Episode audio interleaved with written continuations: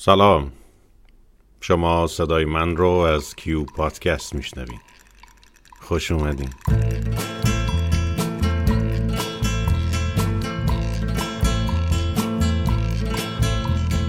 From the dusty mesa,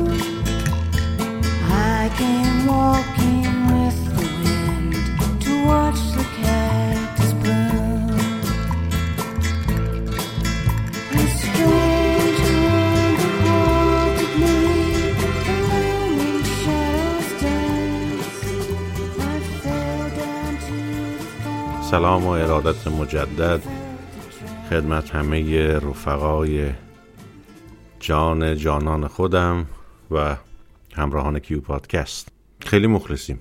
من برای اینکه این حرفها رو بزنم بارها و بارها نشستم پای کاغذ و قلم و سعی کردم که اونها رو مکتوب کنم که دقیق و کامل و کتابی صحبت کنم و چطور میگن خیلی همچین مدون و درست حرفم رو بزنم. ولی نشد. دیگه گفتم که آقا ریکوردر رو روشن کنیم میکروفون رو بذاریم جلومون و اه، شروع کنیم حرف زدن. من یه عذرخواهی به همه رفقای گل خودم بدهکارم بابت این چند هفته فاصله و گپی که بین قسمت های کیو پادکست افتاد. امیدوارم منو ببخشن.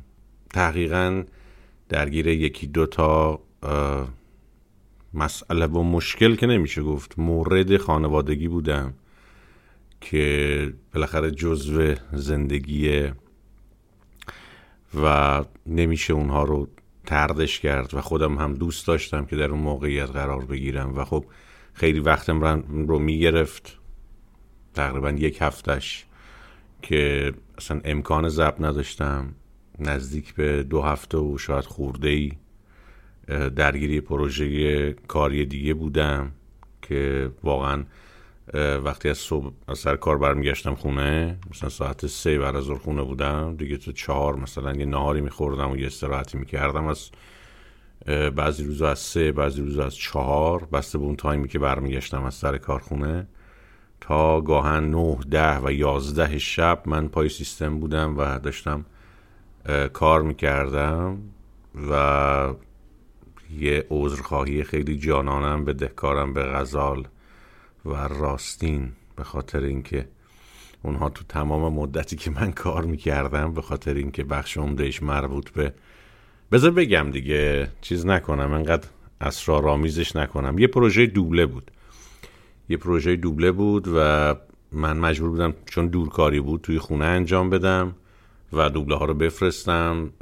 فردا اینها غلطگیری می‌کردند اصلاحی ها رو برای من میفرستادن دوباره کار می‌کردم و خیلی زمانگیر بود واقعا خیلی زمانگیر بود و زمان بر بود. برای همین راستین توی اتاقش و غزال هم توی اتاق خودمون مجبور بودند که حبسشون می‌کردم و گاهن ساعتها خودشون رو سرگرم کارهای دیگه می‌کردن در سکوت که من بتونم صدا ضبط کنم واقعا. یه عذرخواهی دونونه من بهشون بدهکارم اما در مورد خود کیو پادکست من می‌خواستم توی این قسمتی خور صحبت کنم و اون همین که چی شد که اصلا من کیو پادکست رو راه اندازی کردم و با رمان ملکوت بهرام صادقی هم این اتفاق افتاد؟ حقیقتا واقعا چند سالی بود که دوست داشتم این کار رو انجام بدم و یک بار هم از یکی از مجموعه های هوشنگ گلشیری نمازخانه کوچک من این کار رو شروع کردم. حتی چند داستان رو هم خواندم ولی خودم رو راضی نکرد و تا یک اتفاقی که اصلا خودم هم شاید الان اگر به من بگی دلیلش چیه نمی‌دونم یه شب شروع کردم و کتاب رو گذاشتم جلوم ملکوت رو و خوندم. حتی دو قسمت اولش اگر دقت بکنید از لحاظ کوالیتی صدا و اجرا یه اشکالایی داره. یعنی من بعد از قسمت دوم بود اگر اشتباه نکنم یعنی از قسمت سه تا نه رو یه خورده بهتر با کوالیتی بهتر ریکورد کردم و ارزم به خدمتتون که مدل اجرام رو هم سعی کردم نزدیک کنم یک خورده. مدل خوانشم رو بهتره بگم. نزدیک کردم به اجرا کردن یعنی perform کردن اون متن. و خیلی تجربه جذابی بود برام. همون عرضم خدمتتون که حالا reaction هایی که از دوستان می‌گرفتم کامنت هایی که توی CastBox اینستاگرام یا تلگرام یا حتی مستقیم تو رفقایی که از نزدیک می‌دیدن به من می‌دادن خیلی برام جذاب بود و خیلی دوست داشتم و واقعا فکر نمی‌کردم اینجوری بشه.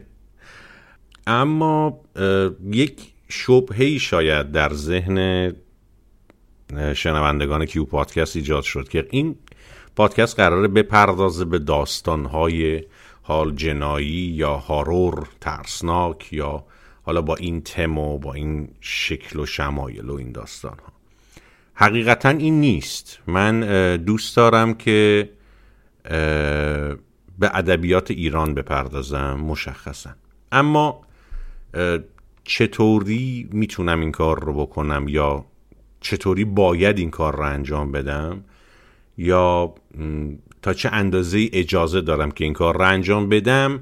یه چیزیه که منوط به هم اون منویات درونی خودمه اون محاکات ذهنی خودم که همیشه با ادبیات داشتم. و یه بخشیش هم اتفاقات بیرونیه یعنی چیزهایی که در بیرون اجازش وجود داره مجازه که من این کار رو انجام بدم. ارزم به خدمتتون که من سراغ داستانهایی نمی‌توانم بروم که الان چاپ میشن یا چطور بگم هنوز دارن تجدید چاپ میشن یا نسخی ازشون در بازار قانونی کتاب وجود داره. من نمی‌تونم این کارو بکنم چون مسئله کپی رایت و این داستان ها پیش میاد. و خب یه مشکلات قانونی برای من احتمال داره ایجاد بشه. برای همین من مجبورم یک طی دو, دو تا رفتار می‌تونم نزدیک به ادبیات داستانی بشم.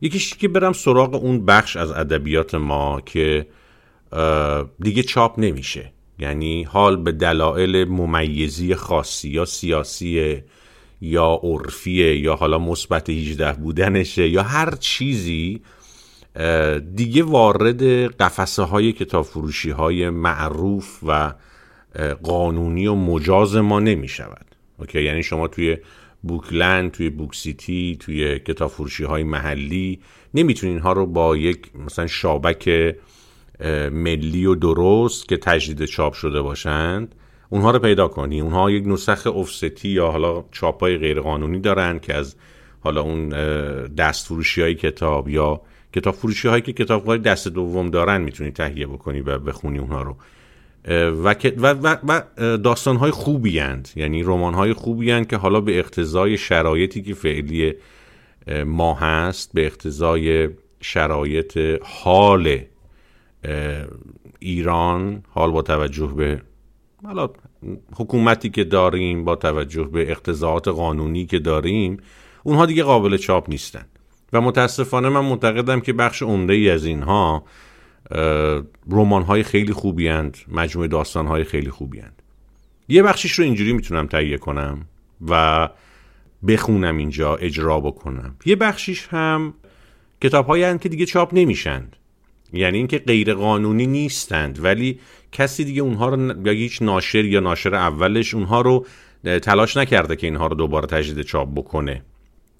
یا حالا به هر دلیلی خود نویسنده نخواسته ارزم به خدمتتون که نمی‌دونم حالا اقبال عمومیش خوب نبوده یا حالا هر چیزی به هر دلیلی این تجدید چاپ نشده.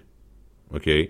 و مثلا 500 نسخه هزار نسخه 2000 نسخه ازش یک زمانی چاپ شده مثلا 10 سال پیش 20 سال پیش 30 سال پیش 40 سال پیش و تمام شده در تمام این سالها و توی کتابخانه های عمومی یا مثلا کتابخانه های شخصی شما می‌تونید اونها رو پیدا بکنی.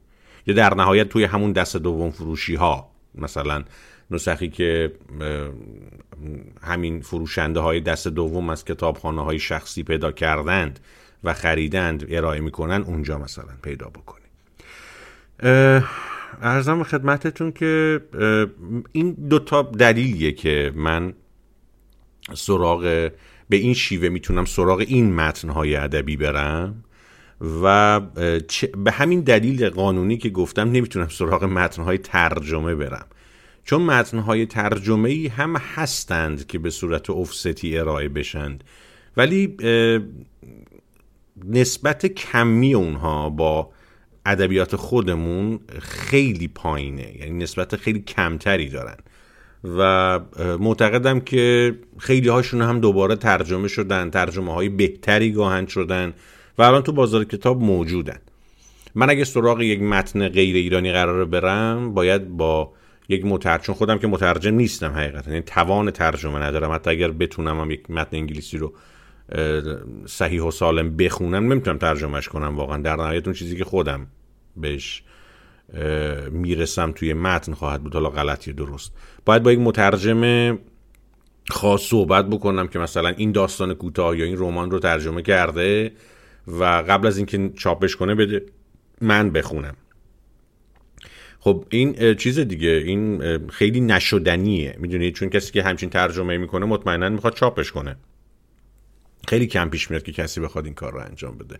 من این سکته هایی که وسط حرفان پیش میاد رو بگذارید به حساب یک بیماری که دقیقا امروز گرفتارش شدم یک مشکلی دارم توی پهلوم که خیلی دردناکه و با یک درد خیلی بدی من الان دارم اینا ریکورد می‌کنم و نمی‌دونم این همه مدت جالبه که بعد از اونم یه سه چهار روز قبل از این داستان وقت داشتم این کار رو بکنم ولی این خستگی این همه مدت رو گذاشته بودم و داشتم یک حالا ریفرشی می‌کردم. ات همین امروز دقیقا این درد سراغ من اومد و امیدوارم که حالا کارم به بیمارستان جای دیگه نکشه.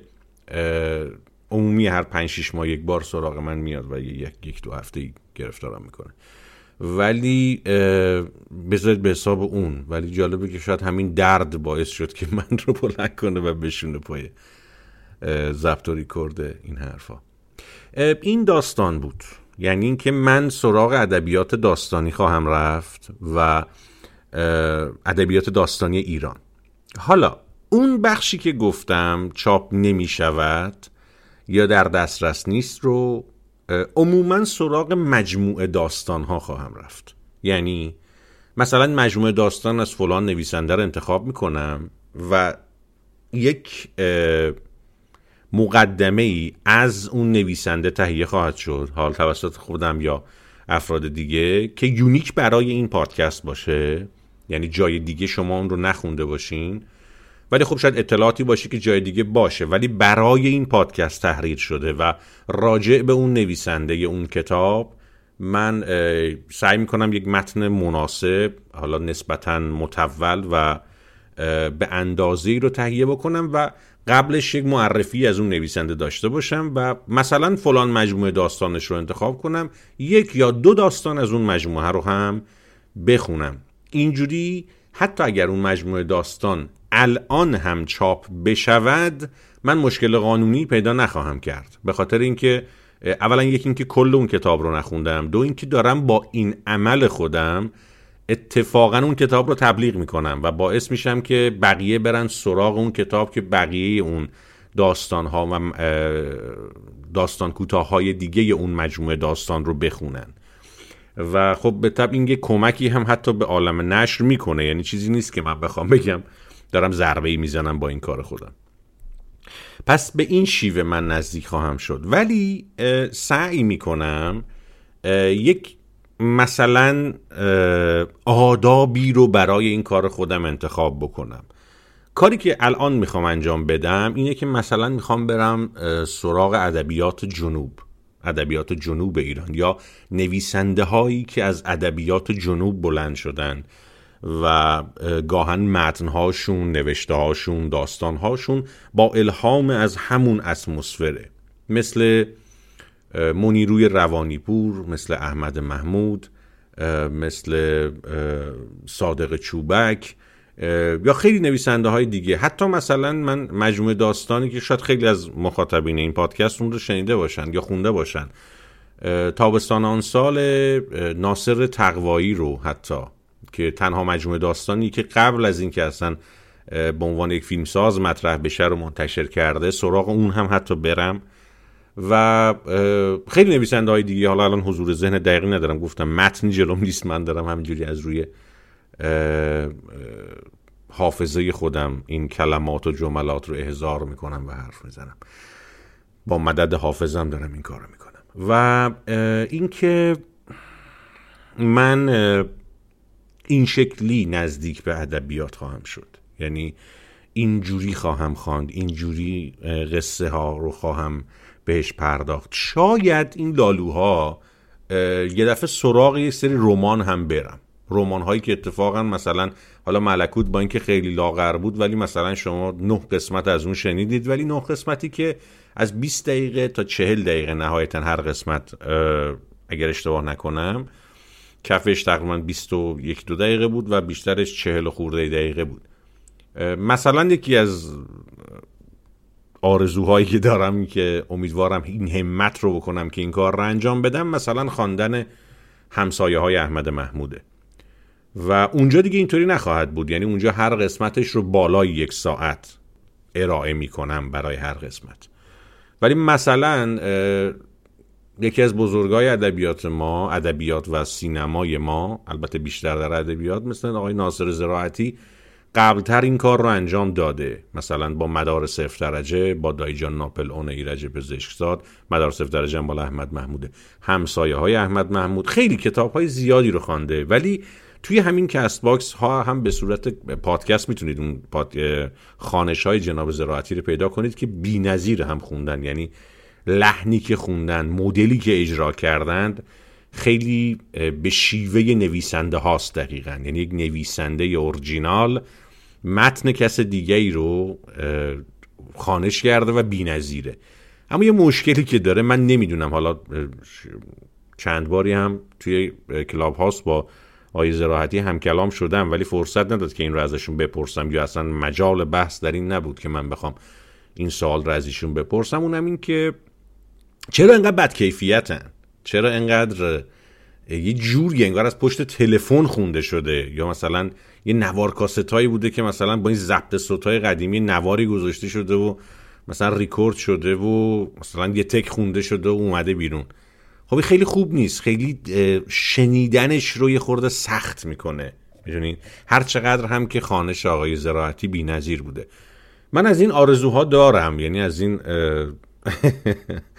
حالا میگن مالیات که نداره آرزو کردن. از این تلاش ها دوست دارم انجام بدم ولی نمی‌دونم واقعا که بتوانم این کار رو بکنم یا نه یا یک روزی به این سمت برم یا نه. ولی فعلا دوست دارم با همین داستان کوتاه و با همین مقدمه ها بهش نزدیک بشم.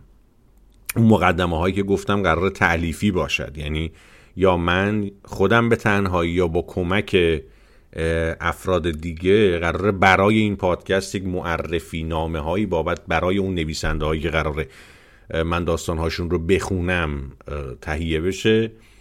و خیلی دوست دارم که ارزم به خدمتتون که این کار رو ادامه بدم.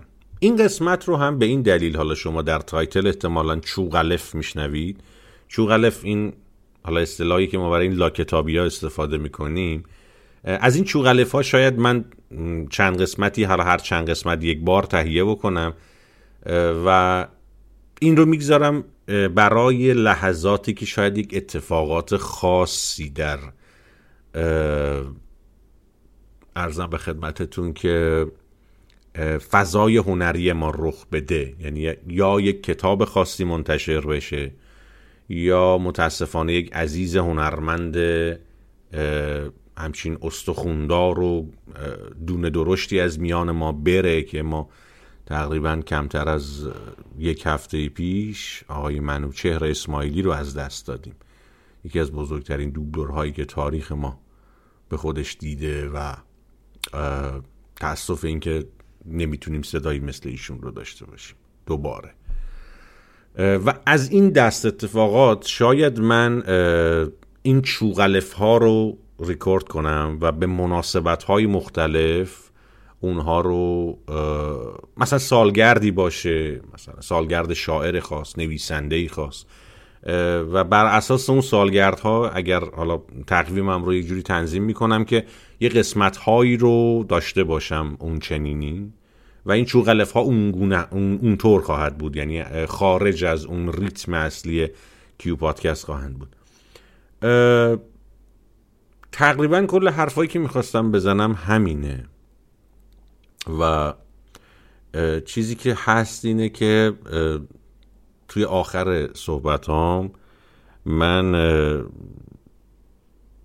این حس ناامیدانه ای که شاید ما هممون داریم تو فضاهای هنری این روزهامون تجربه می‌کنیم رو خب به طب منم دارم تجربه می‌کنم. اون چیزی که به شدت اقتصاد تحت شعاع خودش قرار داده. سیاست همینطور. تصمیمات حکومتی و حالا غیر حکومتی. ولی من یه اعتقادی دارم. اون همینه که ما هنرمندها اگر خودمون رو هنرمند بدونیم حال به عنوان فیلمساز حال به عنوان نویسنده حال به عنوان نقاش شاعر داستان نویس خوشنویس کارگردان یا بازیگر تئاتر حالا هر مجسم ساز هر هر هر هیته ای از هنر اه، ماها به دلیل اقل بودنمون کم بودنمون در اقلیت بودنمون خیلی باید حواسمون خودمون به خودمون باشه. چون واقعا تاریخ ثابت کرده که کمتر دولت های یا حکومت هایی بودن که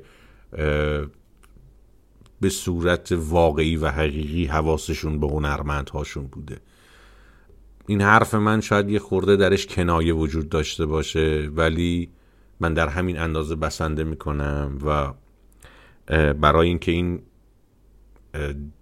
جلسه و این حالا صحبتی که با هم داشتیم یا این چوغلف ما خیلی هم خالی از متن نوشته شده نباشه. من یک متنی رو انتخاب کردم که چند سالی هست توی کتابخونم دارم.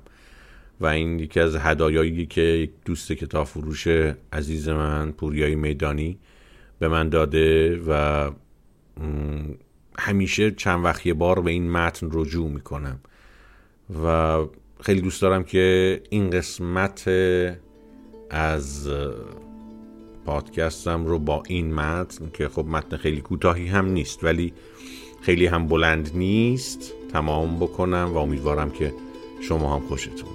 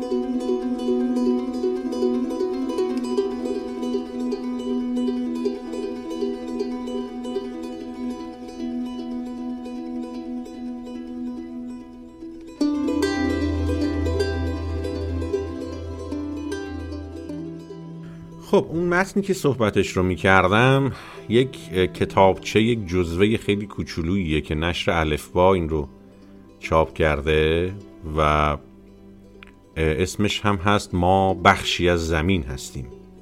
متن کامل سخنرانی رئیس سیاتل رئیس قبیله سرخپوستان در سال 1855 خطاب به رئیس جمهور وقت آمریکا.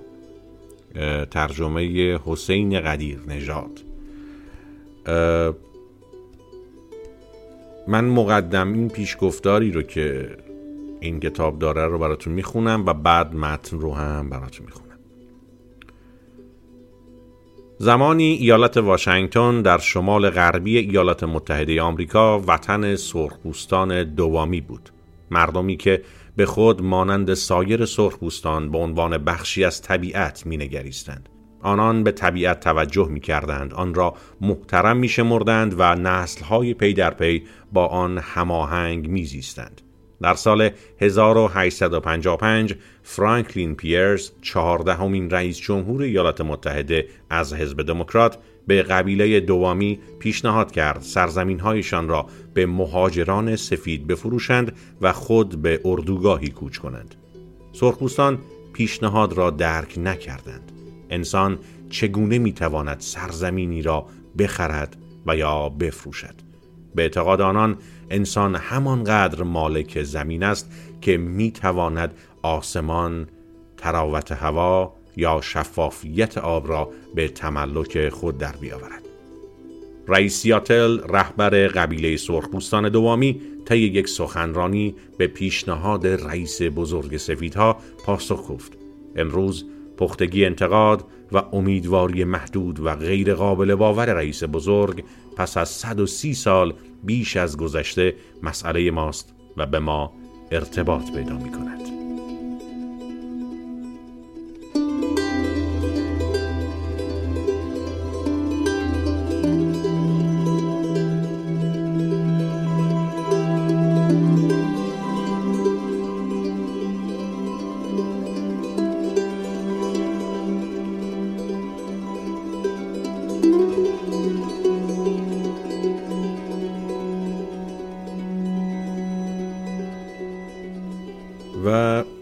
نگاهی هم به زندگی نامه رئیس سیاتل داشته باشیم بد نیست که توی همین کتاب یک چند صفحه‌ای هم به زندگی رئیس سیاتل پرداخته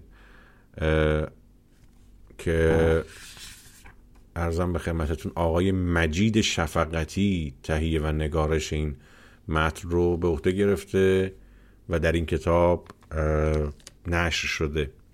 حیفه که ما حداقل حد چقدر هم کوتاه رئیس سیاتل رو نشناسیم.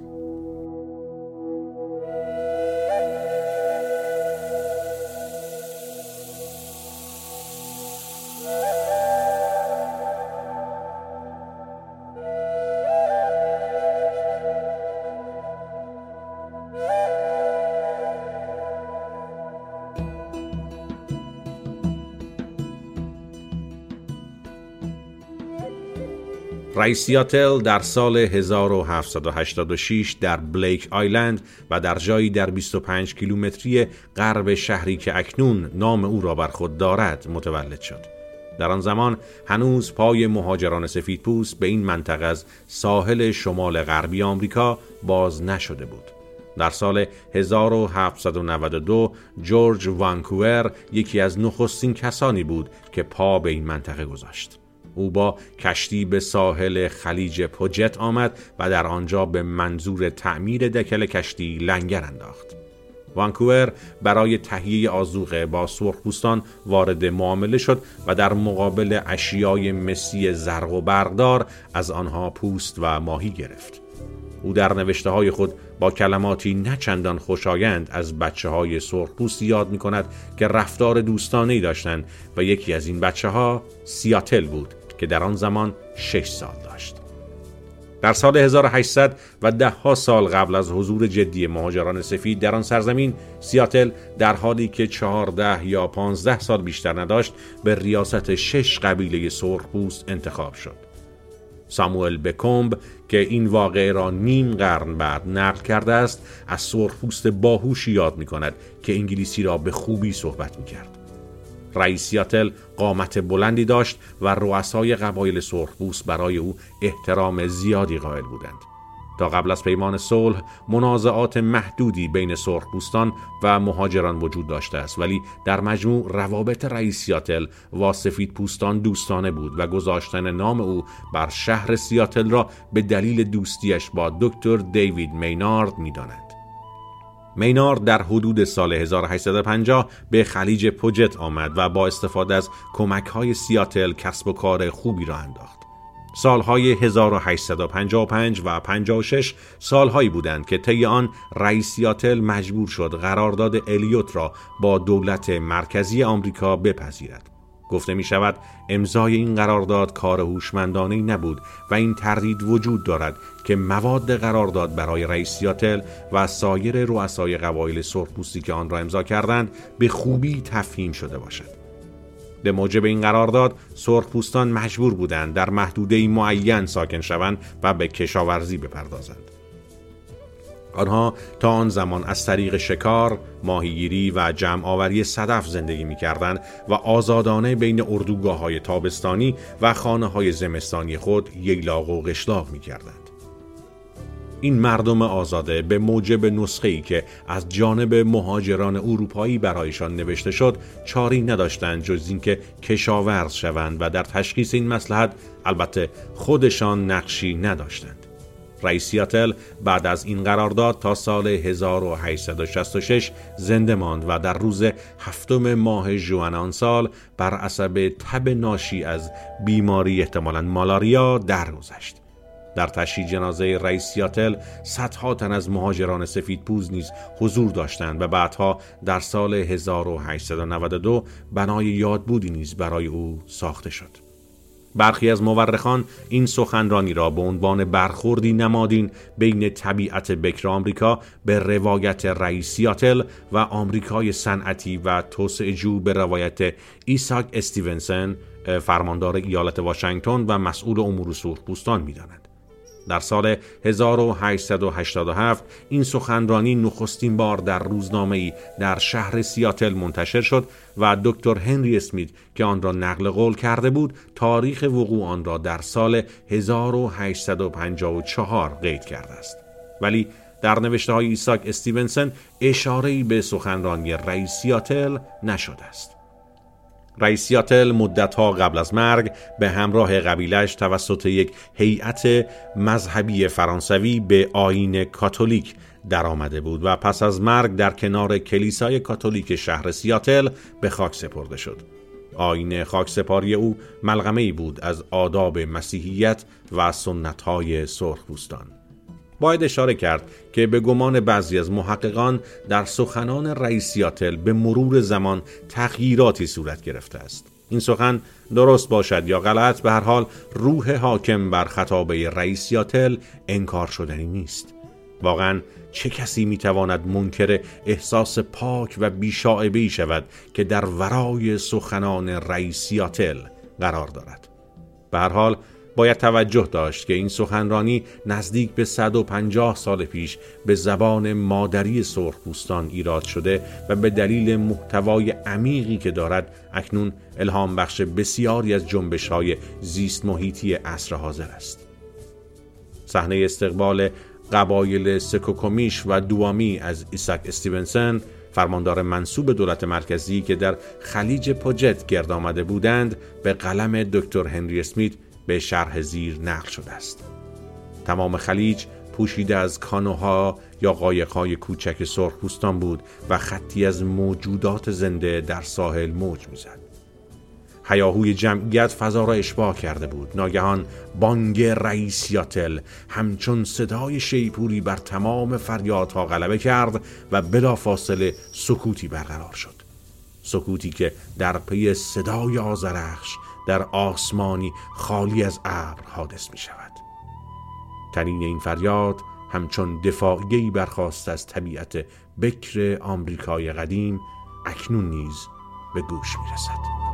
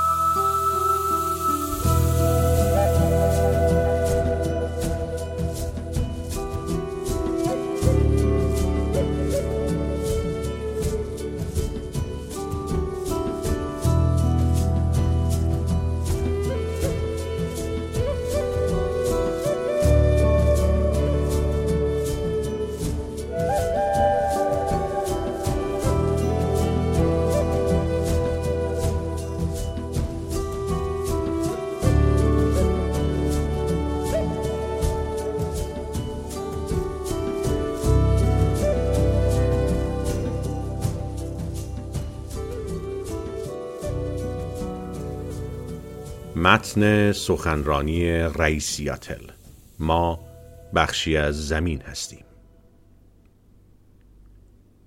رئیس بزرگ در واشنگتن پیام میفرستد که پیشنهاد خرید سرزمین ما را دارد. او همچنین پیام محبت آمیز و نیت خیرش را برای ما میفرستد. این نظر لطف اوست زیرا ما می‌دانیم که او نیازی به دوستی ما ندارد. ما روی پیشنهاد او فکر خواهیم کرد زیرا می‌دانیم اگر سرزمینمان را نفروشیم شاید مرد سفید با سلاحهایش بیاید و آن را تصاحب کند. چگونه انسان می‌تواند آسمان را بخرد و یا بفروشد یا اینکه گرمای زمین را؟ این گونه تصورات برای ما ناآشنا و غریبند. وقتی که ما مالک تراوت هوا و شفافیت آب نیستیم شما چگونه می توانید آن را از ما بخرید؟ ما تصمیممان را خواهیم گرفت. همانقدر که برادر سفید می تواند به بازگشت فصول سال اطمینان کند به همان اندازه رئیس بزرگ در واشنگتن می تواند به آنچه رئیس بزرگ سیاتل می گوید اطمینان داشته باشد. کلمات من مانند ستارگانند. آنها غروب نمی کنند.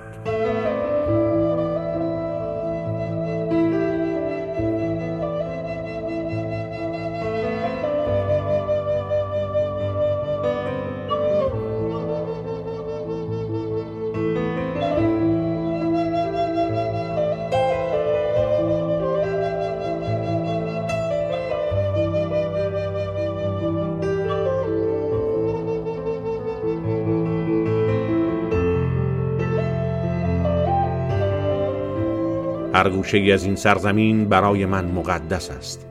هر برگ درخشان کاج سوزنی هر ساحل ماسعی هر مه در جنگل های تاریک هر شعاع نورانی که از بالای برگ درختان میتابد و هر وزوز حشرات در تفکرات و تجربیات مردم من مقدس است. شیره‌ای که در رکای درختان جاری است حامل خاطراتی از مردان سرخ است. مردگان سفید زادگاه مادریشان را فراموش می کنند زمانی که مردگان سفید دور می شوند تا زیر ستارگان مستحیل گردند زادگاه مادریشان را فراموش می کنند مردگان ما هرگز این سرزمین شورانگیز را فراموش نمی کنند زیرا زمین مادر مرد سرخ است.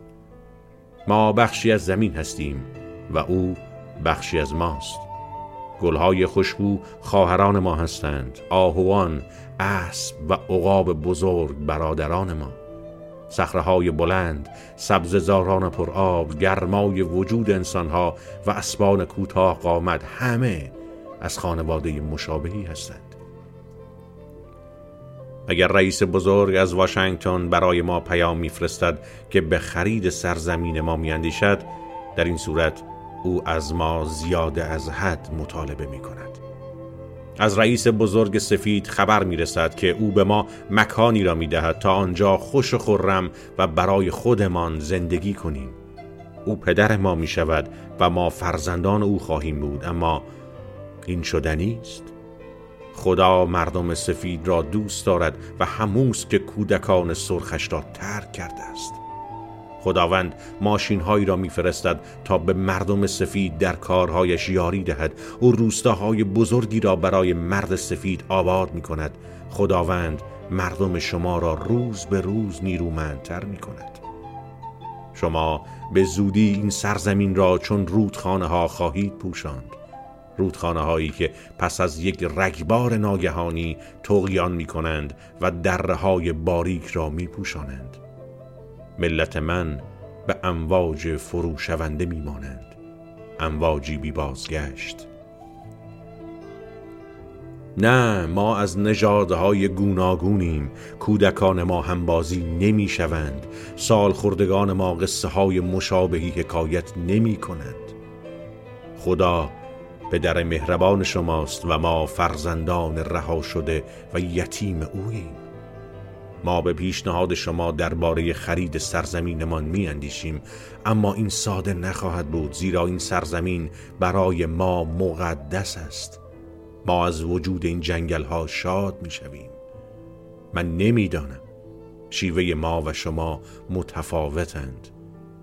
آب شفافی که در نهرها و رودخانه ها جاری است تنها آب نیست بلکه خون نسلهای پیشین ماست.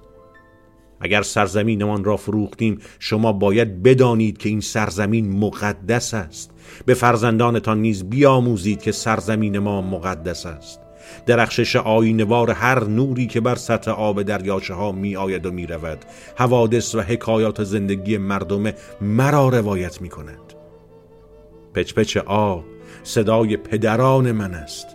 رودخانه ها برادران مایند آنان ما را سیراب می کنند رودخانه ها قایق های ما را حمل می کنند و فرزندان ما را به هم می رسانند اگر ما سرزمینمان را فروختیم شما باید به خاطر بسپارید و به فرزندانتان نیز بیاموزید. رودخانه ها برادران ما هستند و برادران شما. باید از این پس بهترین هایتان را به رودخانه بدهید. چیزهایی را که به هر برادر دیگرتان می دهید مرد سرخ همواره در برابر فشارهای مرد سفید باز پس می نشیند درست به مانند مه سرگاهی کوساران که در برابر خورشید صبحگاهان زوب می شود اما خاکستر پدران ما مقدس است. گورانها زمین وقفی است و چنین است که این تپه ها این درختان و این بخش از کره زمین وقف ما شده است. ما می‌دانیم که مرد سفید روش ما را نمی‌فهمد.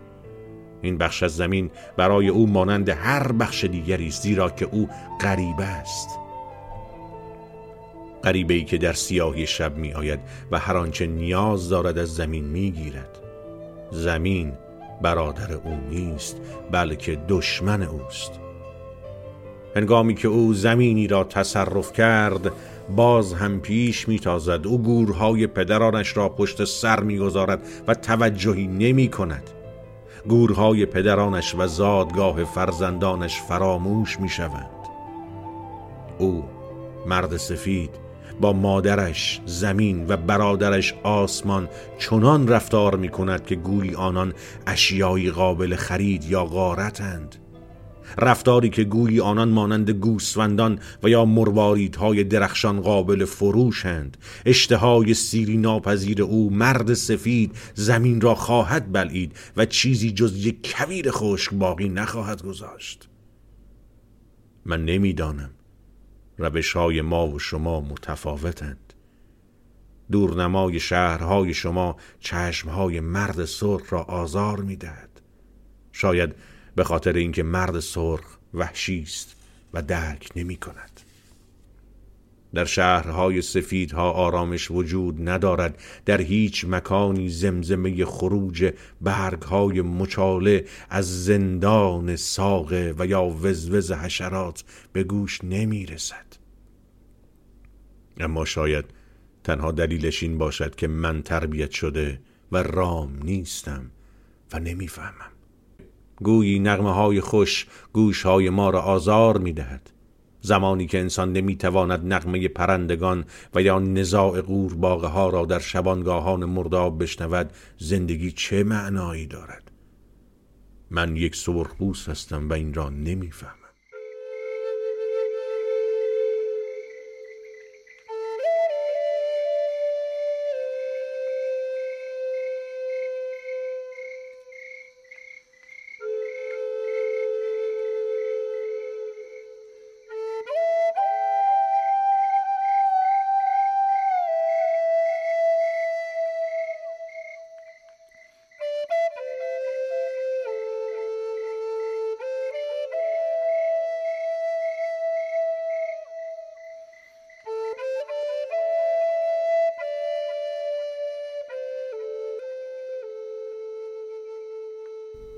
سرخپوست به لطافت زمزمه باد عشق میورزد بادی که سطح آب برکه را نوازش می‌دهد. سرخپوست به بوی خوش باد عشق میورزد. بادی که زیر باران نیم روزی متحر شده و یا از عطر وجود درختان کاج سنگین شده است. هوا برای مرد سرخ پربها و با ارزش است زیرا همه در هوای واحدی تنفس می کنند جانور، درخت، انسان. او شبیه مردی که روزهای متمادی است که مرده در برابر بوی تعفن بی تفاوت است. اما اگر ما سرزمینمان را به شما فروختیم نباید فراموش کنید که هوا برای ما قیمتی و با ارزش است که هوا روحش را با هر زندگی که حاوی اوست تقسیم می کند باد نخستین تنفس را در جان پدران ما دمید و همو بود که به مشایعت آخرین بازدم آنان و باد باید روح زندگی را در جان فرزندان ما بدمد. اگر ما سرزمینمان را فروختیم شما باید آن را چیزی ویژه یا وقف شده بدانید. باید آن را مکانی بدانید که مرد سفید هم حس می کند. مکانی که در آن نسیم بوی خوش و شیرین گلهای صحرایی را در هوا می پراکند. ما به پیشنهاد فروش سرزمینمان فکر خواهیم کرد. اگر تصمیم به قبول آن بگیریم. تنها تحت این شرایط خواهد بود که مرد سفید باید با حیوانات این سرزمین رفتاری کند که با برادرانش می کند من مردی رام نشده هستم که شیوه دیگری نمی شناسد من هزار بوفالوی متلاشی شده دیدم که نتیجه گلول باران مرد سفید از یک قطار در حال حرکت بوده است. من مردی وحشی هستم و نمی‌توانم بفهمم چگونه یک اسب آهنین دود کننده بایستی با ارزشتر از یک بوفالو باشد. بوفالویی که ما آن را تنها برای اینکه زنده بمانیم شکار می‌کنیم. انسان بدون حیوان چیست؟ اگر حیوانات نبودند بشر نیز در منتهای انزوای روحش میمرد. تمامی حوادثی که در مورد حیوانات رخ می‌دهد به زودی گریبان بشر را نیز خواهد گرفت. زیرا همه اشیا و موجودات در ارتباط تنگاتنگ با یکدیگرند. هر چیز که بر زمین روا شود بر پسران زمین نیز روا خواهد شد. شما باید به فرزندانتان بیاموزید که زمین زیر پایشان خاکستر اجداد ماست. برای آنکه حرمت زمین را بشناسند به آنان بگویید که زمین سرشار از ارواح نسلهای پیشین ماست. به فرزندانتان بیاموزید آنچه را که ما به فرزندانمان میآموزیم. زمین مادر ماست. آنچه که بر زمین روا شود بر پسران زمین نیز روا خواهد شد. اگر انسانها بر زمین تف کنند این تفی بر بالا خواهد بود. زیرا ما می‌دانیم که زمین متعلق به انسانها نیست. این انسان است که به زمین تعلق دارد. این را نیز می‌دانیم. تمامی اشیا و موجودات در ارتباط تنگاتنگ با یکدیگرند مانند خون که وجه اشتراک یک خانواده است. عالم هستی کلیت واحدی است. هر چیز که بر زمین روا شود بر پسران زمین نیز روا خواهد شد. انسان خالق بافت حیات نیست او تنها ذره ای از این بافت است. صدمه ای که بر این بافت می‌زنید بلایی است که بر خود نازل می‌کنید. نه روز و شب نمی توانند در کنار هم زندگی کنند. مردگان ما آن دورها در آب شیرین رودخانه های زمین زندگی می کنند و در رستاخیز زمین با گام های بی صدای بهاران دیگر بار به سوی ما باز می گردند. این ارواح آنان است که همراه باد بر گیسوی برکه موج می نشاند. ما به پیشنهاد مرد سفید برای فروش سرزمینمان فکر خواهیم کرد اما ملت من می‌پرسد مرد سفید از ما چه می‌خواهد انسان چگونه می‌تواند آسمان گرمای زمین و یا سرعت قدمهای آهوان آنتیلوپ را بخرد؟ ما چگونه می توانیم اینها را به شما بفروشیم و شما چگونه قادرید آنها را از ما بخرید؟ آیا شما می توانید هر آنچه می خواهید بر پیکر زمین روا دارید؟ تنها با این بهانه که مرد سرخ کاغذ پاره ای را مهر می کند و به شما می دهد اگر ما مالک تراوت هوا و درخشش آب نیستیم شما چگونه می توانید آنها را از ما بخرید؟ آیا شما می توانید گله بوفالو خریداری کنید وقتی آخرین بوفالو کشته شده است؟ ما به پیشنهاد شما فکر خواهیم کرد. ما می‌دانیم که اگر سرزمینمان را نفروشیم بیشک مرد سفید با سلاحهایش میآید و آن را تصاحب می کند اما ما رام ناشدگانیم. مرد سفید مالک موقت قدرت اکنون خود را خدا میپندارد. خدایی که زمین در تملک اوست. چگونه انسان می‌تواند مالک برادرش باشد؟ ما به پیشنهاد شما برای خرید سرزمینمان فکر خواهیم کرد.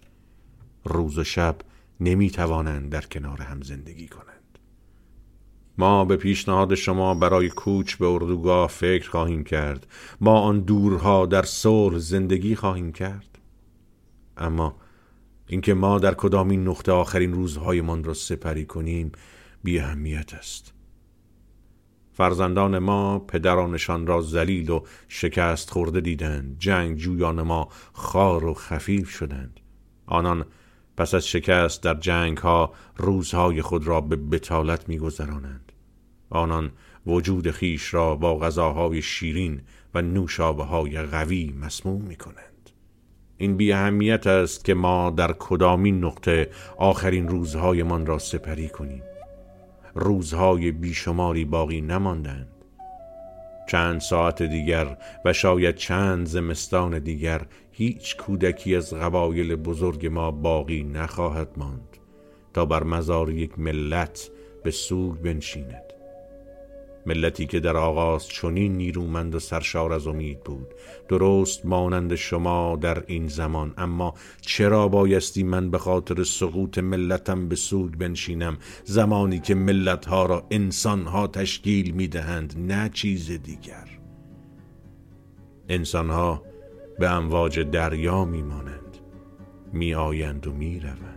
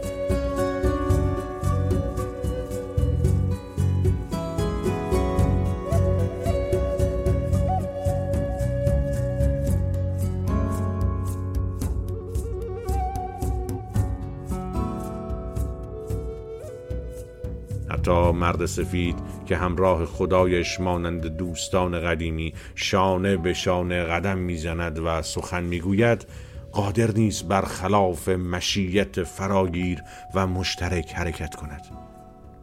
با وجود همه اینها شاید هم ما و شما برادریم خواهیم دید.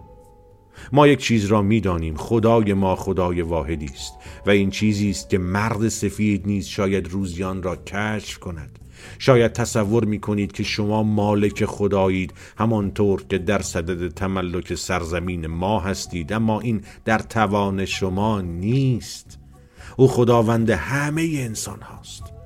خداوندی که سرخ و سفید ها نزد او برابرند.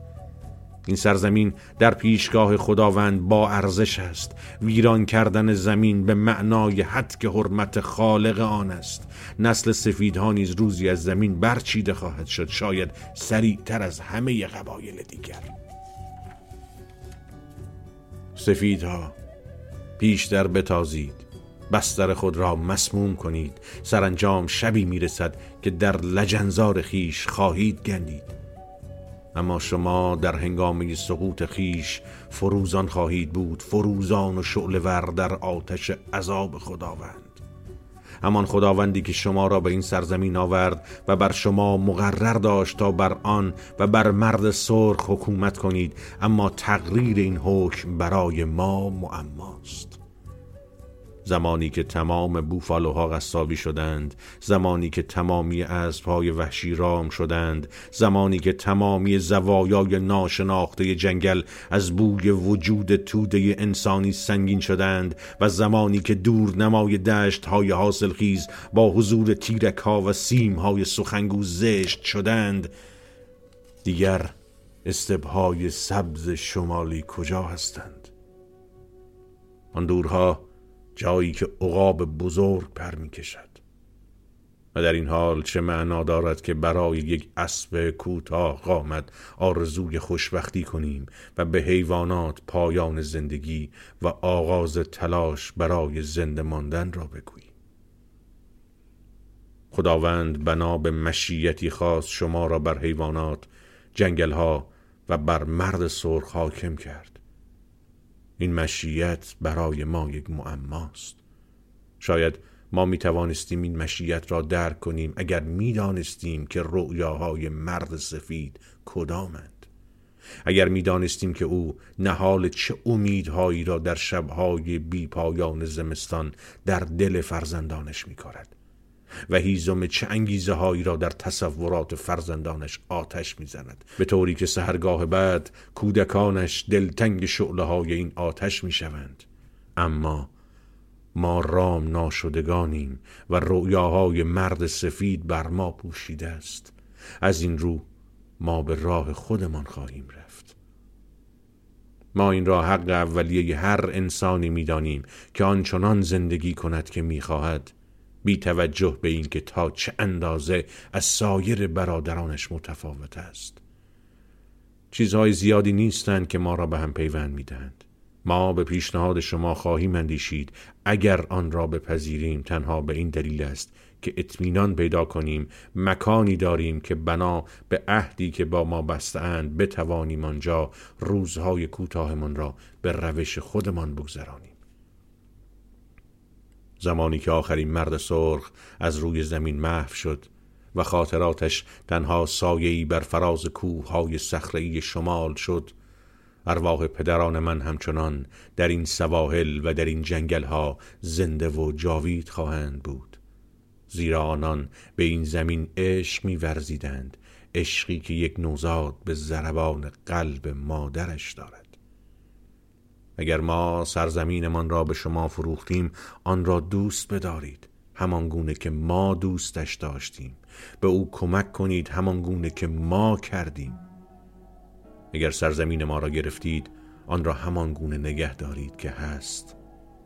با روحتان و با قلبتان از این سرزمین برای فرزندانتان مواظبت کنید و به آن عشق بورزید آن گونه که خداوند به همه ما عشق میورزد. پس ما یک چیز را می‌دانیم. خدای ما خدای واحدی است. این سرزمین برای او مقدس است. حتی مرد سفید قادر نیست برخلاف مشیت فراگیر و مشترک او حرکت کند. با وجود همه اینها شاید هم ما و شما برادریم. خواهیم دید.